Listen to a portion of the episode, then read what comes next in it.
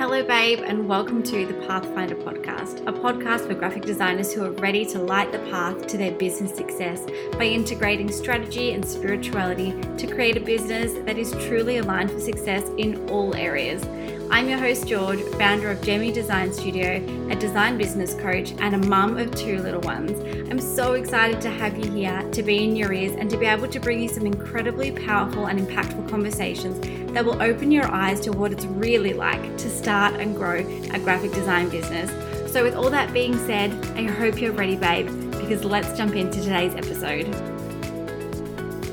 Hello, gorgeous. Welcome back to another episode. It has been a little while since I've been able to jump on, and I just want to, I guess, come as a warning that I do have the kids home today, but I just have to get this out.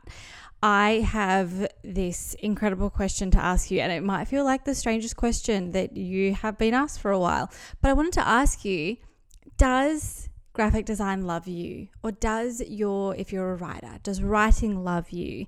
If you're a web designer, does web design love you? And you might be thinking that that is such a strange question to ask. And while it might seem like it right now, I'm hoping that by the end of this podcast that it might make you feel a little bit differently. So I've been reading the book Big Magic, which is a book that you've probably heard of. And if you haven't, then you should definitely go and read it. But there's a chapter right towards the end where you're asked if your vocation, your career, loves you. And when people ask you if you love your line of work, you're one of the lucky and the brave ones who gets to say yes if you do get to say yes.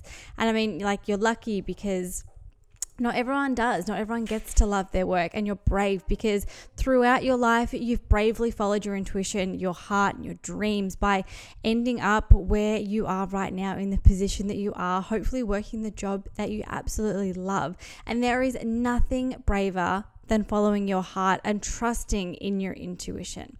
But does graphic design or you know perhaps you're a web designer like i said or a writer or an artist does your craft your art does it love you back some of the some of you might um, say that you're indifferent or you don't know. You might be indifferent to this concept or feel like perhaps your vocation is indifferent to you. Like perhaps it doesn't really care about you or whether you live your life expressing it. This indifference holds a genetic mismatch and it can manifest itself in a struggling business, in difficult clients, or in no clients, and ultimately in the end of you chasing this dream. So, everything in the world is a vibration, right? Even this concept, even the concept of graphic design, of writing, of art. And I really wanted to talk to you about this because I read this chapter and I felt too that graphic design or brand design and business coaching, all the things that I'm doing currently in my business, that it was indifferent to me. Like I didn't feel like it needed me in as such. To be honest, I didn't even think about it at all. It was not a question that has ever come over my head, my brain.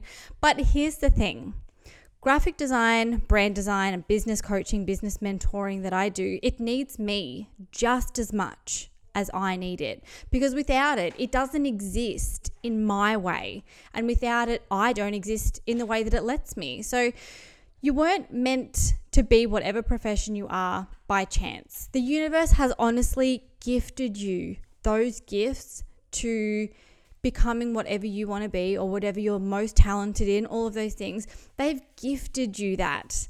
They've given you the seeds but now it's up to you to plant them, to nurture them, and also to share their beauty and honestly, like their fruits to the world, right?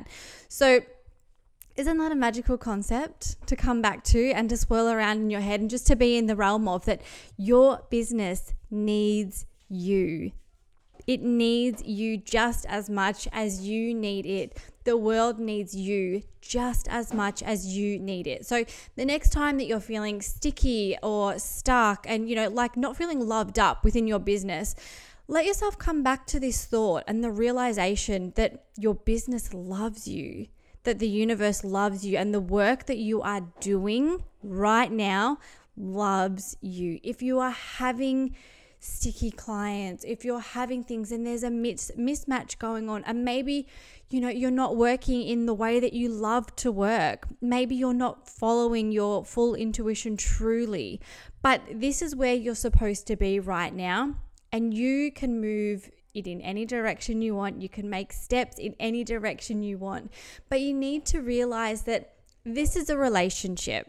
So it needs to be nurtured and it needs to be cared for and it needs to be actually acknowledged that it's a relationship. If it if you ignore the relationship and it is, you know, a relationship, then obviously it's going to flop and rightly so. But your business, your craft, your art, it loves you and it loves being able to be expressed in the way that you express it.